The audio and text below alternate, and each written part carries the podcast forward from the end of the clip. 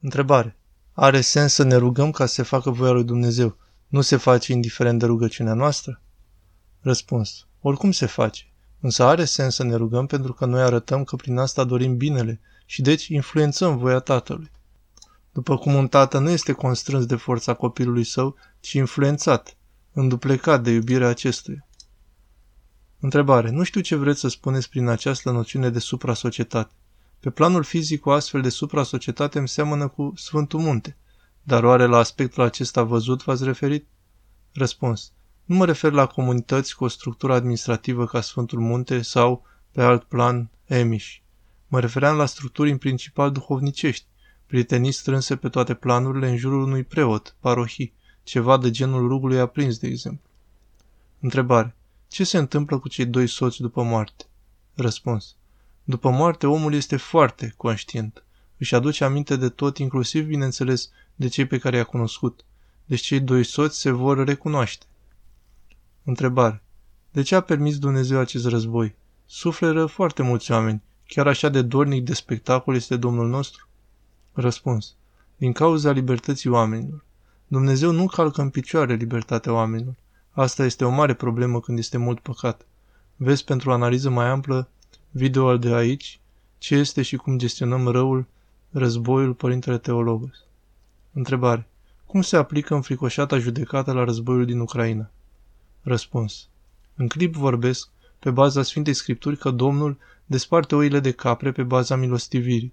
Vezi legat de războiul din Ucraina cine este milostiv și cine nu, cine spune adevărul și cine nu.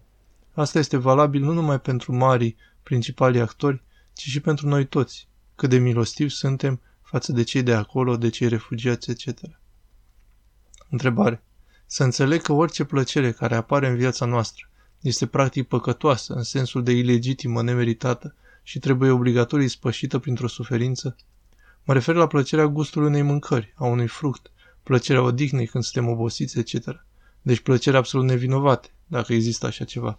Un peisaj frumos, de exemplu, cel pe care îl vedeți dumneavoastră iarna sau primăvara, când înverzește totul, este o plăcere sufletească ilegitimă care va trebui spășită printr-o suferință viitoare? Răspuns. După cum îți dai și tu seama, cuvântul ispășită nu este cel mai corect. Nu este o relație legalistă, ci una existențială. În clipa în care omul este rob unei plăceri și se desparte de Dumnezeu, omul însuși se chinuie în poftele egoismului său. Însă dacă omul slăvește pe Dumnezeu pentru o priveliște frumoasă, o icoană, etc., atunci acesta se apropie de unirea cu Dumnezeu și iese din egoismul lui. Desigur că anumite plăceri cu greu pot să-l facă pe om să dorească să se unească cu Dumnezeu, pentru că omul este subjugat poftelor. Întrebare. Smerenia practicată de mireni este diferită de cea a monahilor? De exemplu, mi se pare aproape imposibil să te consideri mai prejos decât orice creatură în contextul lumii actuale. Și în legătură cu smerenia, trebuie să urmăm calea de mijloc? Răspuns.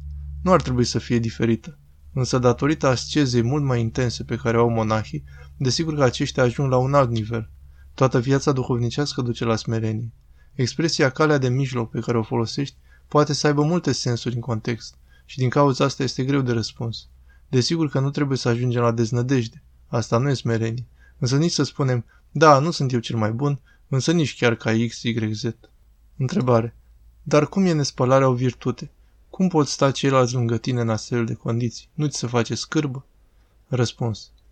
Monahii din Sfântul Munte au altfel de asceză și altfel de haine. E un mod de viață corect. Dacă își schimbă hainele regulat, nu miros. Dincolo de asta, unii chiar au harisme și încep să răspândească mireasmă de moaște.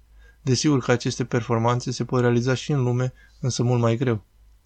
Întrebare.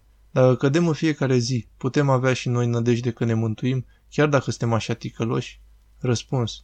Desigur, dacă ne ridicăm în fiecare zi. Întrebare.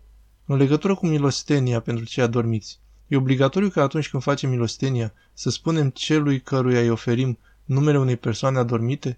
Sau e suficient să-i pomenim în gând pe toți pe care ținem minte? Răspuns. E suficient în gând. Dacă spui celuilalt, roagă-te pentru cutare Dumnezeu să-l odihnească, e și mai bine. Întrebare. Și eu simt cumva intrinsec că vreau să fiu alături de cei pe care iubesc acum în veșnicie, într-o unire și deschidere de plină. Dar nu știam de ce simt asta, de unde îmi vine acest imbold. Mă gândeam că poate fi încă o fi mai sentimentală. dar cred că e de la Duhul Sfânt. Răspuns. Da, de la Duhul este. Însă, într-adevăr, să avem grijă să nu se amestece și sentimentalismul că nu e bine.